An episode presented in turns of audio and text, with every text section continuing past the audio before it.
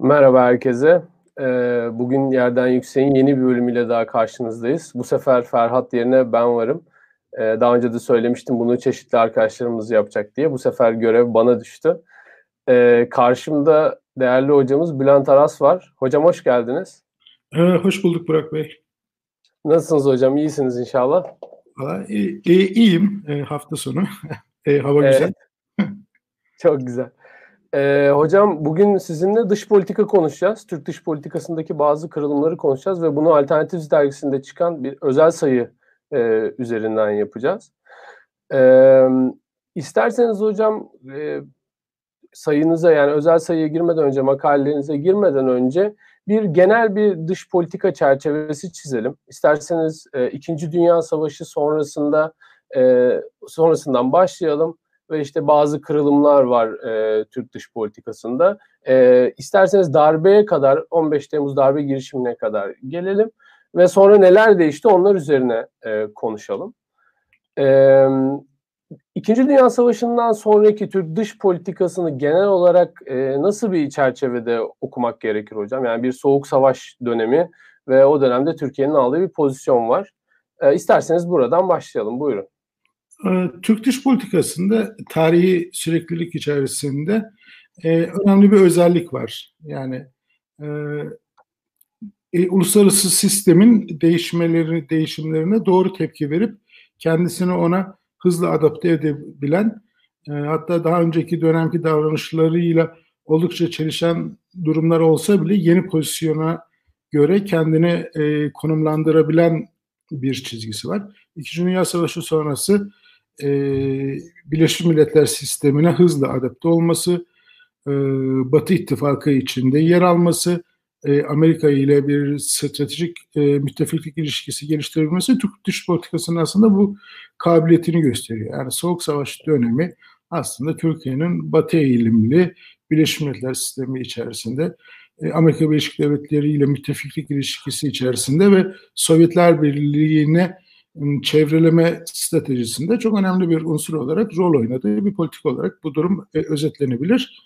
E, Soğuk Savaş dönemi aslında Türk dış politikası için birkaç kırılma hariç yani Kıbrıs sorunu gibi birkaç kırılma hariç e, çok zor bir dönem olmadı aslında. Yani, yani içeride milliyetçilik, dışarıda e, Amerika ile müttefiklik ilişkisi içerisinde Türk dış politikası e, istikrarlı bir şekilde kendi e, seyrinde e, devam etti e, Soğuk Savaş'ın ilk dönemindeki çabalar işte e, Orta Doğu'da, e, Balkanlar'da e, ve özellikle Sovyetler Birliği çevreleme stratejisinde Türkiye üzerine geleni, üzerine düşeni fazlasıyla yaptı ve bunun için de Batı blokundan da gerekli ödülleri aldı. Zaman zaman da bu ittif- müttefiklik ilişkisinin büyük ortak, küçük ortak tarzı olmasından dolayı sıkıntılarını da yaşadı. Türk dış politikası için aslında asıl meydan okuma Soğuk Savaş'ın bitmesiyle geldi. yani Türkiye artık Batı İttifakı'nın Sovyetler Birliği'ne karşı vazgeçilmez e, rol rolünü kaybetti. Kaybettiği intiba içeride bir panik havası oluşturdu. ee, ve yeni e, Türkiye için dış politika rolleri aranmaya başlandı. İşte Türkiye'nin Orta Doğu'ya model ülke olması, e, yeni ortaya çıkan Türk Cumhuriyetlerine, Müslüman Cumhuriyetleri model ülke olma arayışı e, aslında Soğuk Savaş sonrası dönemde bu değişen rolü e, yeniden tanımlama çabalarıydı. E, burada Türkiye kısmen başarılı oldu, kısmen başarısız oldu. Çünkü Soğuk Savaş döneminde Türkiye'nin yürüttüğü dış politika tarzı Soğuk Savaş sonrası dönem için e, yeterli değildi. E, bütün dünyada olduğu gibi Türkiye'de de dış politikanın yapımı, iç dış dengeleri, bölgesel dengeler, uluslararası dengeler dikkate alınarak bir yeniden yapılandırma zorunluydu. Bunu Türkiye'nin sonrası dönemde başarıyla yapabildiğini söylemek zor. E, ve bütün bu süreç devam ederken bir anda 11 Eylül yaşandı. 11 Eylül yani uluslararası sistemde bir tektonik e, kırılmaları, hareketlenmelere sebebiyet verdi. verdi.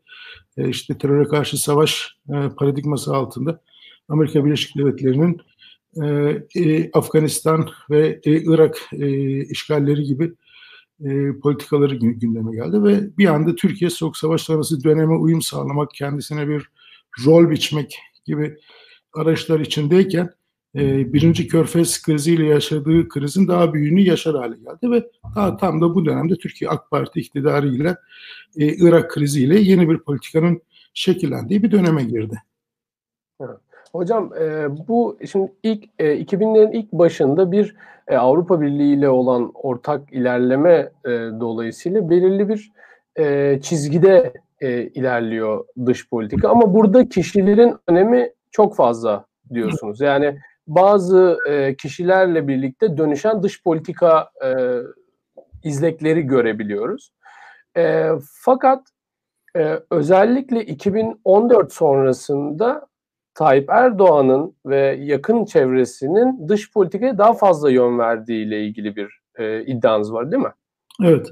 E, isterseniz buna bir küçük bir background açayım ben, e, bir arka plan.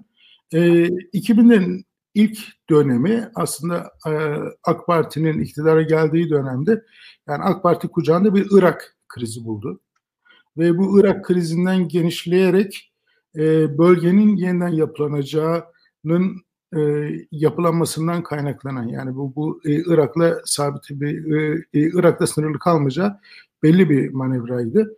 E, ve burada AK Parti bir fırsat e, alanı gördü. Yani AK Parti o dönem Müslüman muhafazakar kimliğiyle tam da 11 Eylül sonrası dönemde aranan e, bir iktidar modeliydi İslam dünyası içerisinde.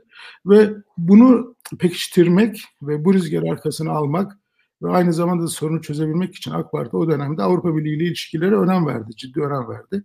Şimdi arkasına bu kadar güçlü bir kuyruk rüzgarını yapısal etkiye aldığı zaman AK Parti'nin dış politikada e, e, AB çıpası ile içeride de demokratikleşme, kalkınma, özgürlüklere önem veren bir politika ile AK Parti 2010'lara kadar aslında bir sorun yaşamadı. Yani ama bu 2010'lara kadar gelen süreçte bu rüzgarla AK Parti'nin ülke içerisinde de iktidarını pekiştirdiği bir alan oldu. Yani uluslararası imajıyla pekiştirme ile içerideki iktidarı pekiştirme arasında e, doğru bir ilişki var.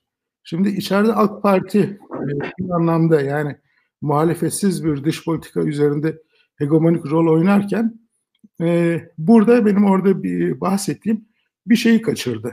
Yani kurumsallaşma yerine kişilerin ön plana çıktığı dış politika perspektifleri oluştu. Yani işte Abdullah Gül politikası, Davutoğlu politikası ve Erdoğan politikası gibi politikalar yani bu tarz isimlendirilen politikalar e, AK Parti'nin dış politikasına yön verdi. İşte ilk önceki dönemde işte Davutoğlu Gül politikası, daha sonra da e, e Erdoğan e, politikası diye nitelendirdiğimiz politikalar yani dış politikaya yön vermeye başladı.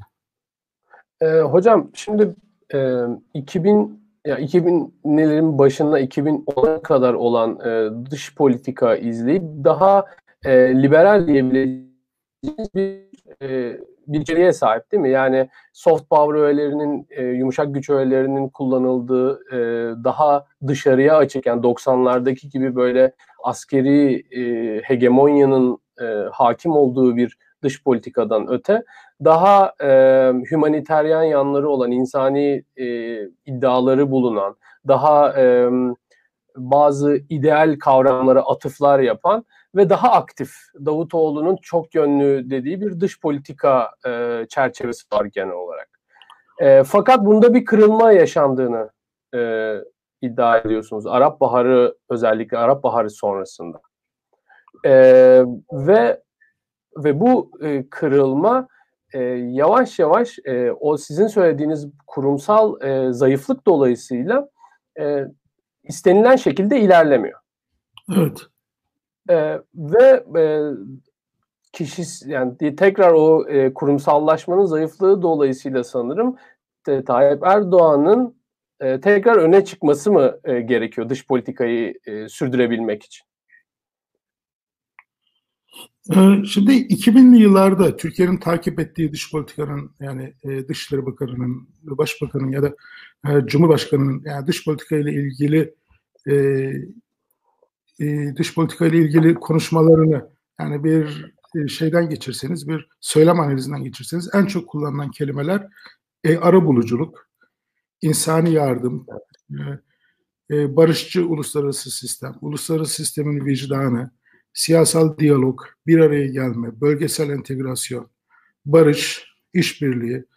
E, bu şimdi bu terminolojinin kendisine bile e, baktığımız zaman aslında bu öncelikle yumuşak güç, ince güç unsurlarını e, önceleyen ve Türkiye'nin bölgesel ve uluslararası profilini e, bölgesel diplomasi ve uluslararası diplomasiyle sağlamaya çalışan bir dış politika çizgisi görüyoruz. Yani Türkiye'nin BM içerisindeki e, e, e, aktivizasyonunu da görmek lazım. Yani Türkiye e, BM içerisinde e, işte şey oldu yani güvenlik konseyinde da, daimi olmayan e, üye oldu iki yıl boyunca ve o iki yıl boyunca e, aslında görünmeyen bir e, etkinlik sergiledi. İşte Birleşmiş Milletler nezdinde e, arabulucun dostları oluşumlarını kurdu ve Birleşmiş Milletler'le Türkiye arasındaki ilişkinin en yoğun ve en yapıcı yaşandığı bir dönem oldu. Ya daha önceki dönemlerde gerek Kıbrıs sorunu gerek diğer sorunlar e, e, e, öncelendiğinde Türkiye'nin BM ile ilişkisi hiçbir dönem bu kadar yapıcı ve yoğun olmadı. Şimdi hem bölgesel diplomasi hem de uluslararası diplomasi üzerinden Türkiye'ye alan açmaya çalışan bölgesel pozisyon ve hatta mümkünse uluslararası profil oluşturmaya çalışan politika iki nedenle e, değişime uğradı. Bunlardan bir tanesi bunun e, kurumsallaşamaması. Yani bu politikanın kurumsallaşamaması, bu politikayı yürütecek kurumların bu politikayı yürütecek şekilde dönüştürülememesi ve bu kurumlar arasındaki eşgüdümün sağlanamamasından ötürü birinci sebep bu. İkinci sebep de işte e, e, bu e, başkanlık sistemine geçirmesiyle birlikte dış politikanın yeni çevresi, yeni çerçevesi ve bu çerçevenin dış politikayı etkin ve yeterli şekilde yönetemiyor olmasından kaynaklandı. Yani aslında başkanlık sisteminde e, yani başkan ve e, etrafındaki insanlar, danışmanlar, ulusal güvenlik danışmanı, kendi ekibi şeyi yönetir. Yani dış politika yönetir. Yani Amerika'da e, Amerika'daki başkanlık sisteminde dış politikanın nasıl yürütüldüğünü sorarsanız yani Amerika'daki Dışişleri Bakanlığı yani State Department değildir. Yani, yani bunu White House ve lider belirler ama Türkiye'de e, ne sarayın yani ne e, başkanlık e, sisteminin ne de Dışişleri Bakanlığı'nın e, yürüttüğü bir dış politika içerisindeyiz. Yani e, bu, yeni sistemde başkan çok önemli. Merkezi rolde e, o e, yürütme rollerini e, ve politikayı belirleyebilecek pozisyonda başına büyük bir esneklik ve e, imkan var. Fakat bu esneklik ve imkanın dış politikanın tamamını, bütüncül çerçevesini yönetip e, e, bu süreci etkin bir şekilde ortaya koyacak yeni bir çerçeve çıkarmadığını gör, görüyoruz. Bunun yanında Dışişleri Bakanlığı'nın da bir artık yan unsura dönüştüğü, onun da bir şey yapamadığını görüyoruz. Yani yani burada ne ne başkanlık çerçevesi ne Dışişleri Bakanlığı e, yeni rolün nasıl olacağı konusunda bize net e, ipuçları ver, vermiyorlar. İşbirliklerinin beraber çalışma ilişkilerinin nasıl olacağı yönünde de bir, bir şey yok.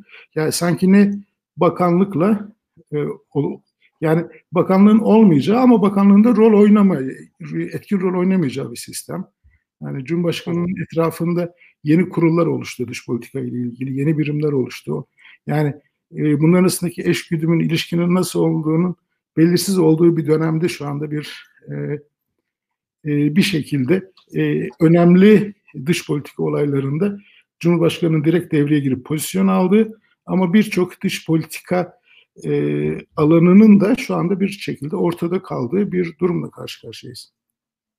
Hocam e, makalede e, önemli yerlerden bir tanesi de dış politik e, durumla iç politikanın iç içe geçmiş olması. Yani aslında 15 Temmuz darbesinden sonra oluşan bir kamusal bir e, konsensus var. Yani bir reform gerekliliği konusunda neredeyse bir kamusal e, konsensus var. Fakat e, gerekli kurumsal dönüşümlerin yapılması yerine işte bir sürekli olağanüstü durum algısı yaratılarak sürekli bir e, düşman üzerinden e, ve düşmanlaştırma üzerinden iç politikadaki bazı e, meselelerde kendine dayanak olması için bir dış politika e, izleyi takip ediliyor.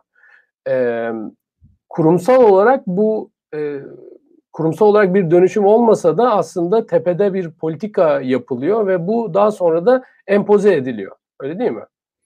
Yani e, dış politikanın dış politikanın yürütülmesiyle ilgili 90'larla 2000 arasındaki temel fark e, 2000'lerde dış politikanın biraz daha toplumsal tabanla ilişkili e, yürütülüyor olmasıydı ve bu aslında demokrasilerde de istenen bir durum. Yani hani burada e, popüler yani e, popüler olanın isteğini dış politikaya yansıtmakla popülizm arasında ince bir çizgi var.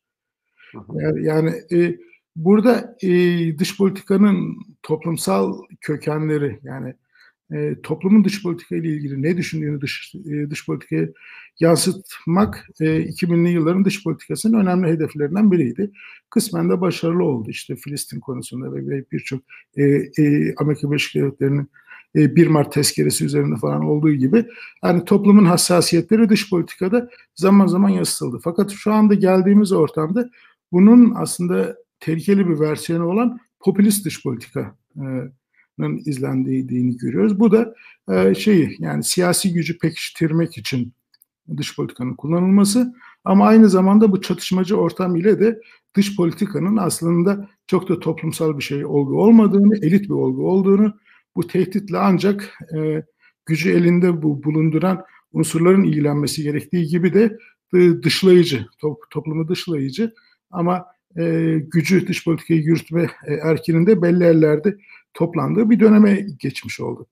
E, tabii bunların hepsinin temelinde kurumsallaşma var. Yani bu başkanlık sistemine geçiş Türkiye'deki sorunların tamamına bir çözüm olarak e, öne sürüldü. Dış politikada dahil. Yani ben makalede vurguladım dış politikadaki reform ihtiyacı bizzat başkanlık sistemine geçişte de vurgulandı. Ama ama başkanlık sistemine geçişle birlikte bu reformun yapıldığı gereksi gerekli kurumsal dönüşümün sağlandığı işte bahsettiğim e, e, ihdas edilen değişik kurumlar, kurullar, yapılar arasındaki ilişkilerin belirlendiğini söylemek çok zor. Yani bu anlamda bu bir work in progress. Ama, ama ne kadar kurumsallaşma yönünde bu work in progress'in yani bu e, devam eden sürecin e, süreceğini e, öngörmek zor. Çünkü yani e, dış politikanın yürütülüşüne ve idare edilişine bakıl, bakıldığı zaman kurumsallaşmadan ziyade bir kurumsuzlaştırma eğiliminin hakim olduğunu görüyoruz. Yani yani Dışişleri Bakanı bugünlerde e, e, gözükmüyor. Yani Dışişleri Bakanı çok fazla dış politika ile ilgili meselelerde fikir ve beyan da bulunamıyor. Çünkü e, e, şey e, Cumhurbaşkanı ile ters düşme ihtimali var.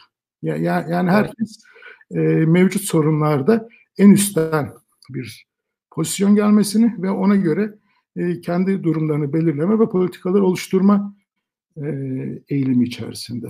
Yani, yani burada bir gündelik dış politika bürokrasisinin etkin ve anlamlı şekilde çalıştığını öngörmek zor. Bunu aslında iç politikada da gözlemliyoruz değil mi hocam? Yani iç politik yani başkanlık sistemiyle birlikte gelen durumda e, en tepede bir mekanizma var ama onun aşağıyla bağı çok e, zayıf gibi. Çok böyle her gün bir yeni bir şeyle e, gelebiliyorlar. Yani işte bir mesela bir bir politika yapım sürecinde dahil olan e, uzmanlar, işte bürokratlar vesaire bunların sayısı da azalmış durumda ve tepede bir şey var. Bunun aynısını dış politikada da e, görebiliyoruz diyorsunuz. Ya, yani şöyle bir anlamda bu sistem değişikliği başarılı oldu. Yani çok e, yönetici, hakim ve gücü kendinde toplayan bir başkan modeli ortaya çıktı.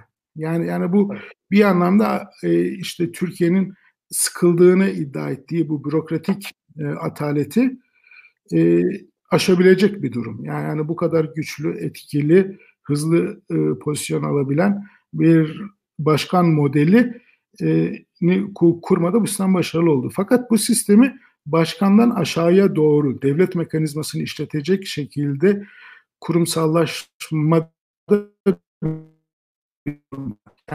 bu devlet mekanizmasını kullanamadığını görüyoruz. Yani, yani burada devlet mekanizması e, yeni kurulan sistemde özellikle dış politika çerçevesinde işte kurullar, dış politika ile alakalı kurullar, Cumhurbaşkanı'na bağlı doğrudan bağ, bağlı yapılar ve ondan sonra Dışişleri Bakanlığı e, ve işte Yunus Emre Enstitüsü gibi, Kızılay gibi yani birçok kurum. Şimdi yukarıdan aşağı kimin ne rol oynayacağı, kimin neyi denetleyeceği, kimin ne karar alacağı, kimin kimin üzerinde ne kadar etkili olabileceği ve çalışma ilişkisinin nasıl olacağı ve her şeyin ötesinde çalışma etiğinin yani dış politikada ve bürokrasinin genelinde bu bürokratik etosun ne olacağı konusunda fikirlerimiz yani fikrimiz yok. Yani burada hangi kadrolar nasıl roller alacak? Yani şimdi üst düzey kadrolar başkan cumhurbaşkanı tarafından atanacak. Fakat onun altındakilerin geleneksel işte bürokratik e, e, iş alma süreçleriyle e, e, yer almaları gerekiyor. Ve burada önemli bir şey var. Yani başarılması gereken e, bir kritik eşik var. Yani bir taraftan siyasi istikrar e, ve süreklilik söz konusu. Yani burada bir political consistency denen durum var. Yani yani o siyasi e, durumu yönetmeniz lazım.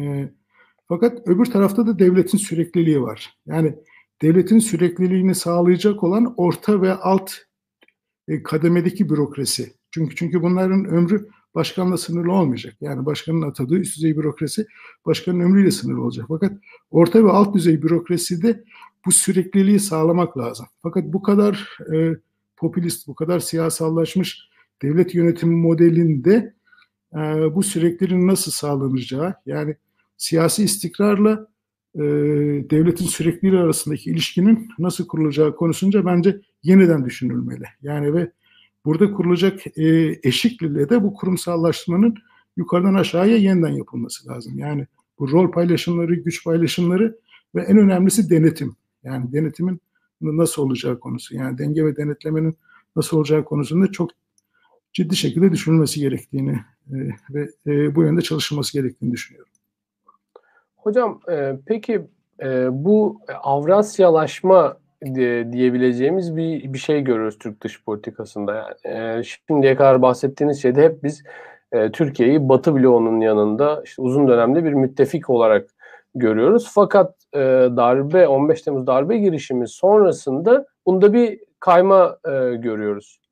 E, ve Rusya ile ortak birçok e, girişimde bulunuyor. Ortak bir sürü politika yürütülüyor. Fakat bunların e, uzun dönemli olup olmayacağı bir muamma. E, bunun sürdürülebilir olabileceğini düşünüyor musunuz? Şimdi bu yani ben, ben onu dönemsel bir e, kayma olarak niteliyorum. Makalede de o şekilde yazdım. Şimdi bu yukarıdan aşağıya dış politikanın yönetimi ve de, devlet idaresinin yönetiminde ortaya çıkan boşluklar e, aslında bazı siyasal aktörlerin veya bazı grupların e, gruplar için fırsat alanları oluşturuyor ve ve ve bu gruplar o boşluk alanlarını doldurarak e, bir takım kendi fantezilerini, düşüncelerini, politikalarını, e, e, ideallerini hayata geçirebiliyorlar. Yani buradaki bu güçlü başkan ile devlet mekanizması arasındaki ilişkinin, sistematiğin kurulması aslında bu çeşit şeylerin yani e, alan açma çabaların da önünü tıkayacaktır. Yani e, e, Amerika Birleşik Devletleri'nden yani Amerika'nın başkanlık sisteminden gene örnek vereceğim.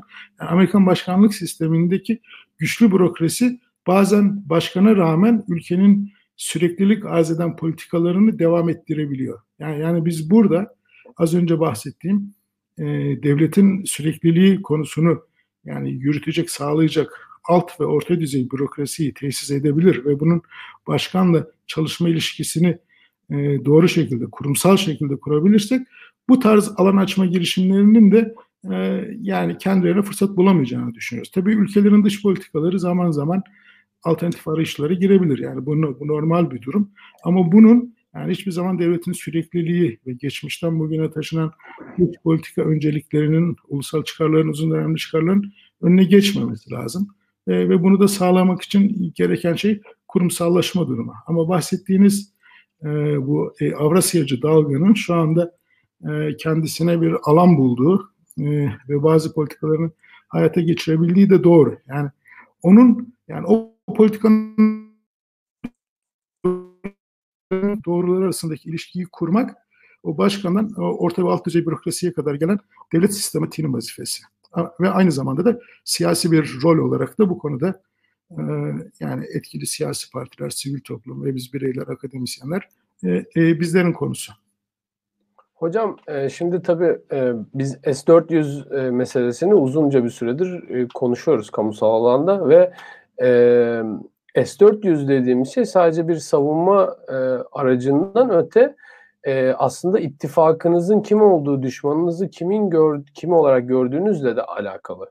E, fakat ciddi de bir e, meblağ ile e, satın alma tamamlandı. Hatta işte sanırım ikinci parti bir teslimat gelecek yakınlarda diye bekliyoruz. Siz bunun mesela bir çalışır duruma geçeceğini düşünüyor musunuz? S-400'ün Türkiye'nin savunmasında vesaire önemli bir hale gelebileceğine inanıyor musunuz bu çerçeveden baktığınız? Aslında o sistemin kurulup kurulmayacağı, çalışıp çalışmayacağı ya da o politikanın devam etmeyeceği ni belirleyecek duruma bakacak olursak aslında bu da bir anlamda hep burada bir e, dış politika ve yönelim tartışması yapıldı ama ama bu S-400 olayı aynı zamanda da şu anda Türkiye'deki iktidar bloğunu içerisindeki ilişkinin de bir parçası.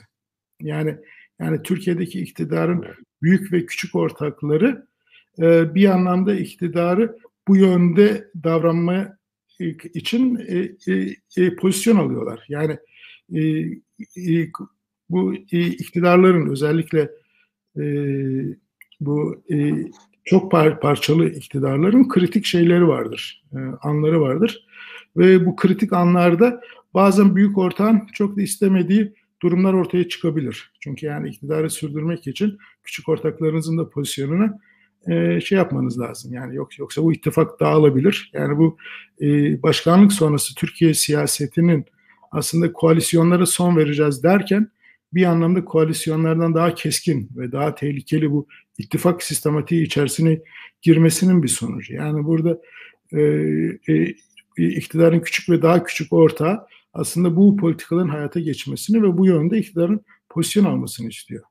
Ve iktidar o bazı kritik anlarda da buna e, baş eğmek zorunda. Fakat zaman içerisinde bu ittifak ilişkilerinde dönüşme de olabilir. Yani e, ort, küçük ittifak, e, büyük ittifak, büyük ittifak en küçük e, müttefiği dönüştürebilir. Yani, yani burada hızla milliyetçileşen, e, batıya karşı eleştiri dozunu artıran bir iktidar ittifakı görüyoruz. Fakat bu iktidar ittifakı aynı zamanda zaman zaman da e, ülkenin ve e, uluslararası politikanın realiteleriyle de karşılaşan bir durum. Yani şu andaki S-400'ün durumu aslında Türkiye'deki ittifak yapısının, bunların önceliklerinin ve Türkiye'deki ve dünyadaki realitelerle karşı karşıya kalmalarının bir sonucu. Yani gidip S-400'ü alıyorlar ama bunu etkinleştirme konusunda, kullanma konusunda sıkıntı yaşıyorlar. Yani bu bir şekilde bu Türkiye'nin e, yöneten ittifak yapısının uluslararası ve Türkiye'nin realiteleri karşısındaki bir olgunlaşma durumu. Yani burada bu olgunlaşmayı sağlayıp doğru pozisyon mu alacak yoksa Türkiye'nin ve dünyanın realitelerinin tersine mi e, pozisyon alacak? Ancak bunu görerek ne yapacaklarını e, öngörebiliriz. Hocam peki e, şimdi Türk dış politikasında e, 15 Temmuz darbe girişimine kadar olan kısımda işte Suriye meselesiyle ilgili ya bütün bu yakın coğrafyamızla ilgili takınılan tavırlar neticesinde büyük oranda istenilen amaçlara ulaşılamadı gibi duruyor. Fakat mesela Suriye politikasında bir değişiklik gözlemleyemiyoruz gibi. Yani aynı şekilde bir sürü konuda e, pragmatik dönüşler yapabilen iktidar bu konuda aynen e, devam ediyor gibi. Sizce bunun sebebi nedir? Şimdi burada şeye kadar yani e, özellikle Davutoğlu dönemi dış politikasına e, getirilmesi gereken belki de tek ve en güçlü eleştiri yani Davutoğlu'nun kendi dış politikasını kurumsallaştıramaması. Yani e, tek bir örnek vereceğim yani bu e, bu dönemin en önemli e, e, politikalarından birisi Türkiye'nin ara buluculuğu. Ama Dışişleri Bakanlığı içerisindeki ara buluculukla ilgili genel müdürlük 2010 yılında e, kurulması üzere kanunda yer alırken e, ancak 2018 yılında kuruldu. Ve uzunca bir süre Türkiye'nin bu e, arabuluculukla ilgili genel müdürlüğünün yapması gereken görevi siyaset planlama dairesi yaptı.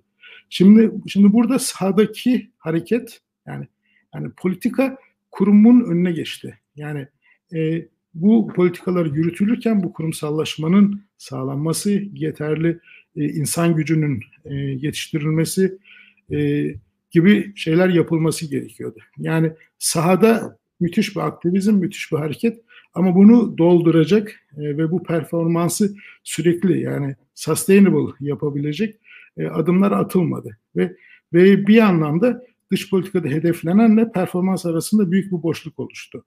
Ve, ve, ve bu boşluk bu başarısızlığın önemli sebeplerinden birisi. İşte başkanlık sistemiyle bu boşluğun doldurulacağı ve aşılacağı öngörüldü ama e, aynı kurumsallaşma eksikliğinin e, benzer şekilde de devam ettiğini gördük. Bu sefer durum daha da kötüleşti. Kurumsal, kurumsallaşmayı bırakın yeni kurum kurmayı kurumsuzlaştırma mevcut kurumların etkisizleştirilmesi ortaya çıktı. Şimdi Suriye konusunda aslında Türkiye keskin bir dönüş aldı. Yani keskin bir politika dönüşü aldı. Yani burada hani e, Türkiye şeye kadar e, yani yakın döneme kadar Suriye içerisindeki politikası yani önce e, Suriye'nin ilk politikası angajmandı. Yani biz Beşar Esad'la konuşuruz. O özgüvenle, 2000'lerin özgüveniyle e, ve onu e, belli adımlar almayı e, teşvik eder. Zaten yani neredeyse siyasi, neredeyse ekonomik entegrasyon aşamasına geldiğimiz bir ülke bizim sözümüzü dinler ve barış tesis edilir dendi. Bu olmadı. Ondan sonra izolasyon süreci ve içerideki Suriye içerisindeki unsurlarla e, örtülü işbirliği e, süreci başladı. Aslında keskin dönüşüm Türkiye'nin Suriye askeri müdahalesiyle oldu. Yani bir Suriye'ye yönelik politikada ciddi bir değişim var. Yani yani Türkiye şu an şu anda Suriye'de bir askeri müdahale süreci içerisinde. Yani dün İletişim Başkanlığı'nın yayınladığı Suriye haritasına bakarsanız orada hareket alanları diye bir harita var ve, ve resmen yani Türkiye Cumhuriyeti'nin Cumhurbaşkanı'nın İletişim Başkanlığı e, Türkiye'nin Suriye'deki manevraları ile ilgili harita yayınlar e, hale geldi. Yani bu aslında politikada çok ciddi bir dönüşüm. Siz, sizin öngördüğünüz dönüşüm Suriye'den belki barışçı bir çözümle Suriye'den Türkiye'nin çekilme e, e, durumu. Ancak şu anda onu öngörmek çok zor. Yani yani şu anda e, sahadaki durum belli bir dengeye gelmeden e, askeri müdahale boyutuna gelmiş bir aktörün o kadar keskin bir e, e, pozisyon alması çok zor. Yani, yani Türkiye'nin burada beklentisi Beşar, Beşar Esad'sız bir e, Suriye barışı veya e, Suriye'nin e, neredeyse tamamının kabul edebileceği belki Beşar Esad'lı bir sistem.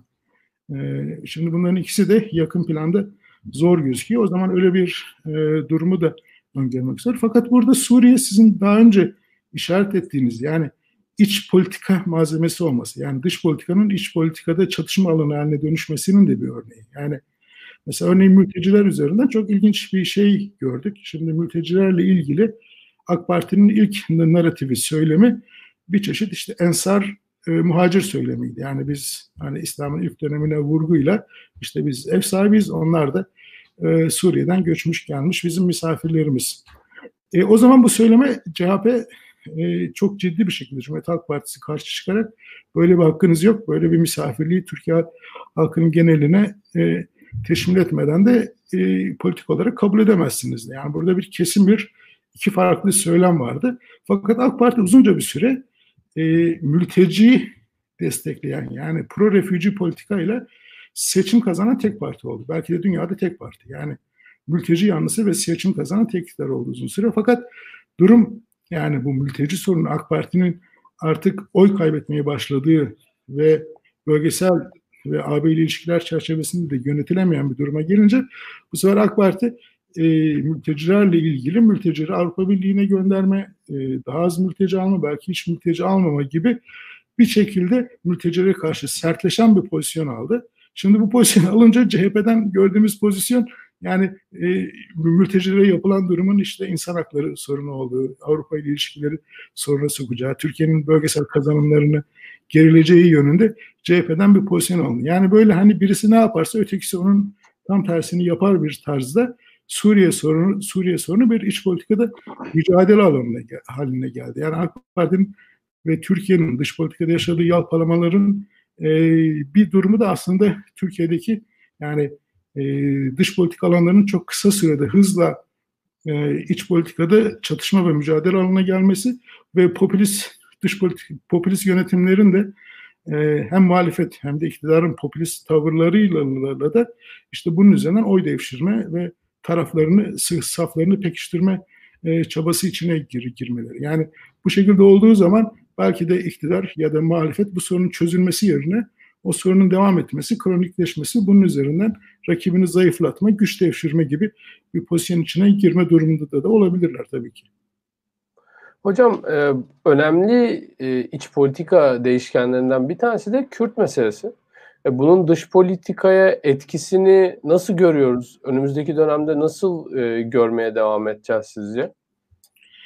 Yani 15 Temmuz sonrasının dış politikasının en önemli yani kırılmalarından, dönüşmelerinden biri de Türkiye'nin hem içeride hem de dışarıda bölgesel Kürt sorununa karşı pozisyonunun e, sert ve hızlı şekilde güvenlikleşmesi oldu.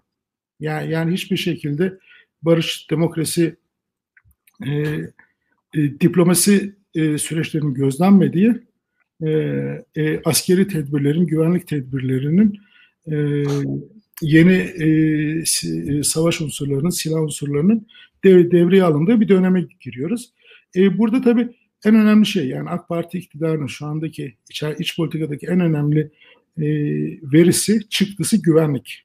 Yani 2015'leri hatırlarsak 2015'lerden bugüne Türkiye'nin aslında bir anlamda içeride güvenlik tırnak içerisindeki durumunda en iyi olduğu dönemi yaşıyoruz. Yani insanlar e, işte alışveriş merkezlerine evden dışarıya çıkmaya korktukları bir ortamdan şu anda güvenliğin hiçbir şekilde söz konusu olmadığı Kürt meselesi ya da terör bağlamında olmadığı bir dönem içerisine girdik. Ama diğer taraftan da yani gerek PKK unsurlarının gerek YPG, PYD unsurlarının da yani varlıklarını devam ettirdikleri bölgesel anlamda Türkiye'ye sorunlar açabilecek durumlarda olduğunu görüyoruz. Ve bu, bu anlamda Türkiye'nin gerek PKK'ya gerek de PYD, YPG'ye e, e, tam e, yani tam teşekkül savaş ve yok etme ilişkisi içine girdiği bir dönemdeyiz. Hı hı. Ee, hocam şimdi bu e, şimdi önüm yani bir kurumsallaşma problemimiz olması dolayısıyla aslında dış politikanın genel çerçevesinde de bir e, belirsizlik beklemek makul olur değil mi? Yani önümüzdeki dönemdeki dış politika hamlelerinde e, böyle genel bir çerçeve çiziyor olsak bu düzensizliği e, hep öngörebilir miyiz? Yoksa buradan e, bir kurumsallaşma olmadan da sadece işte iletişim başkanlığı e, gibi kurumları kullanarak bir e, büyük anlatı yaratılmaya çalışarak aynı şekilde devam mı edilecek sizce? Şimdi e, 15 Temmuz dış politikada yeni bir büyük anlatı kurma konusunda aslında bir e, imkan oluşturdu. Yani e, Türkiye'nin dış politikadaki yeni büyük anlatısı e, içeride güvenliği sağlayan, e, dışarıdan içeriye taşan güvenliği engelleyen ve bunun ötesinde de daha önceki dönemde dış politika kazanımlarını devam ettirip artırıp Türkiye'nin bölgesel ve uluslararası anlamda etkili bir aktör olduğu bir ülke haline dönüşmesi. Yani aslında burada bir anlamda Davutoğlu ruhu her ne kadar mevcut yapı onu dışlasa da dış politika üzerinde mevcudiyetini devam ettiriyor.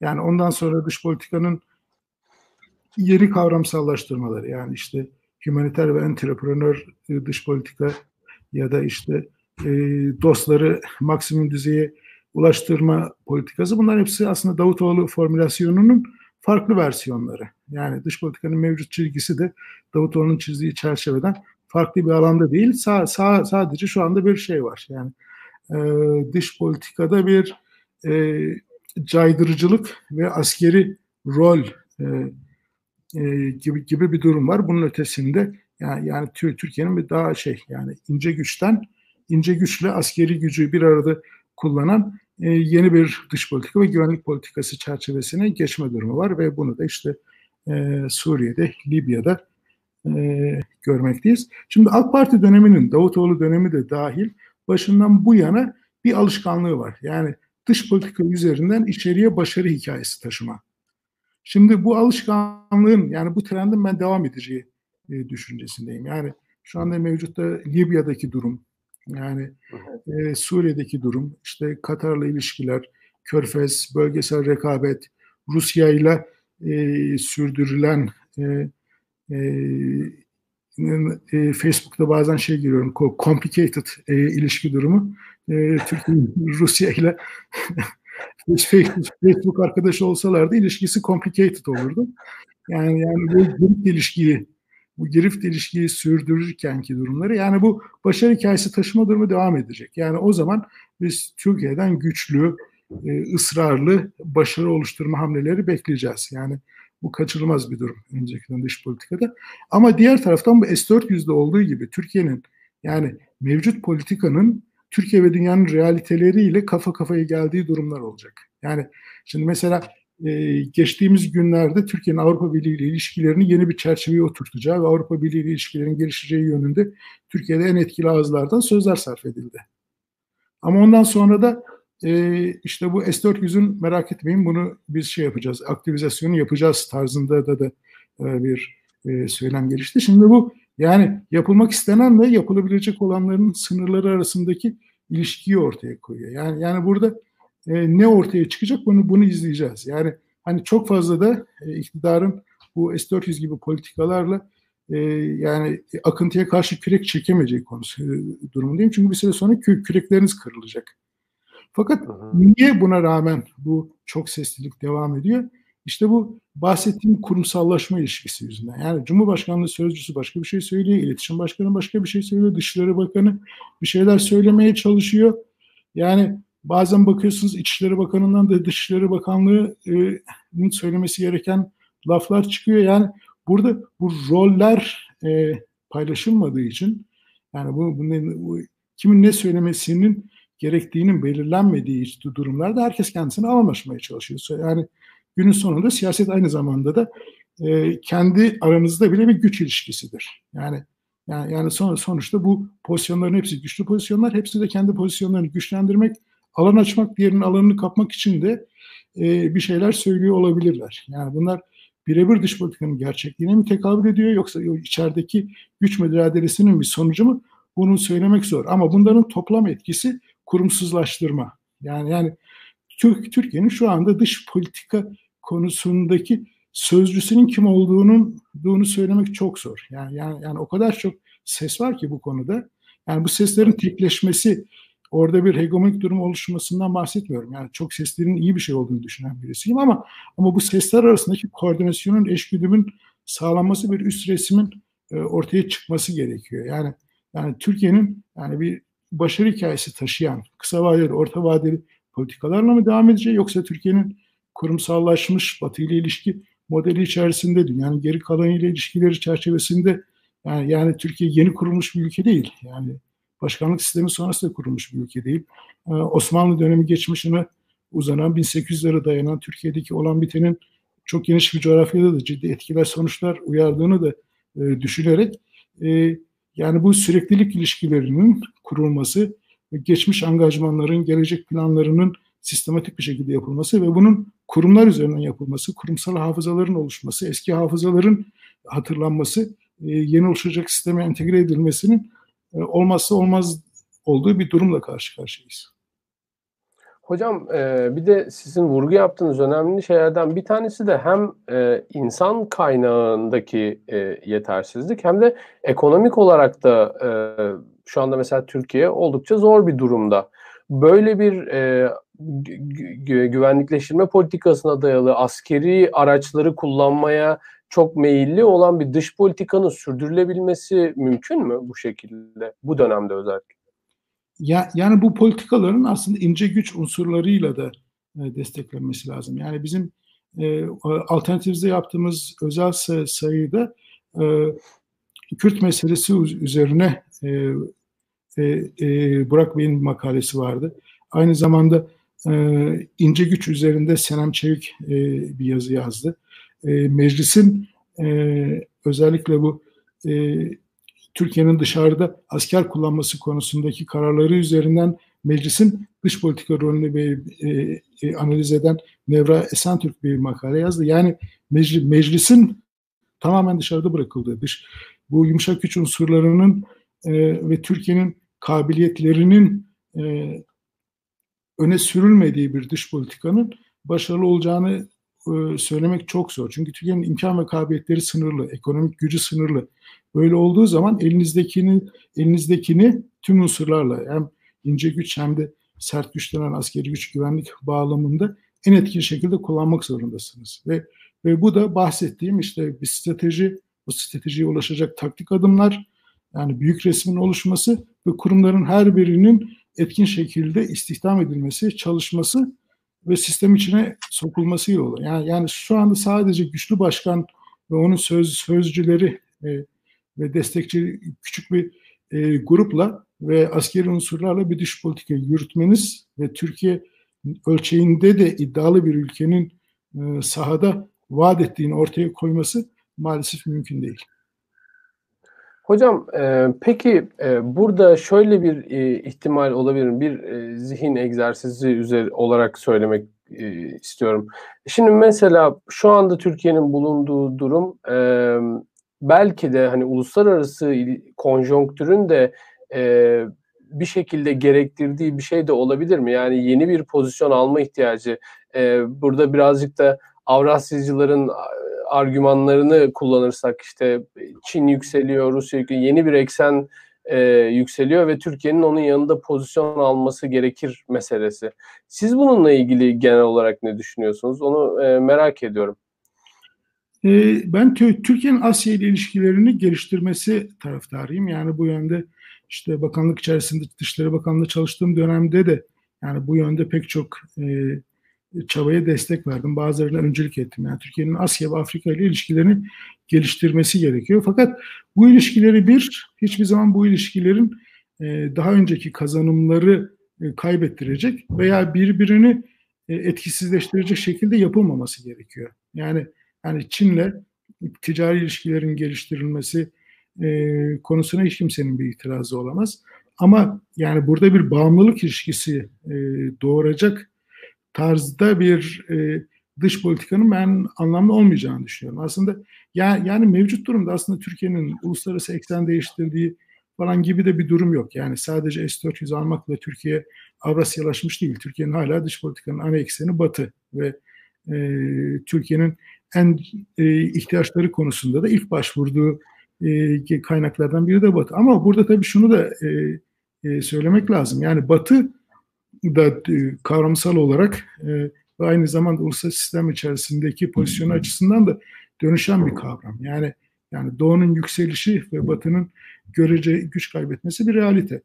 Ancak bu Türkiye'nin böyle hızla bir yerden bir yere geçmesi gibi bir durumu gerektirmiyor. Yani yani bu geçişleri yumuşak yapmak, daha önceki kazanımları kaybetmemek, yeni kurulan ilişkilerin de birbirisi arası birbirini yani negatif duruma götürüp etkisizleştirmemesini sağlamak lazım. Yani yani Türkiye'nin BM nezdinde kazandığı etkinin e, ve bölgesel etkinin devam ettirilmesi gerekiyor. Bunun e, fakat burada bir anda yani şeye dönerseniz Rusya'ya ve Çin'e dönerseniz e, bu etkilerin önemli oranda kaybolduğunu e, fark edebilirsiniz. Bir de ikincisi yani burada net olarak e, yani bir fayda e, analizi yapılması lazım. Yani ne kaybediyorsunuz ne kazanıyorsunuz Rusya ile ilişkilerde, Çin ile ilişkilerde, Batı ile ilişkilerde. Yani, yani hiçbirine körü körüne Türkiye mahkum değil ve Türkiye bulunduğu konum, tarihsel geçmişi, kabiliyetleri, imkanları anlamıyla da yani her tarafla da ilişki kurabilecek bir aktör.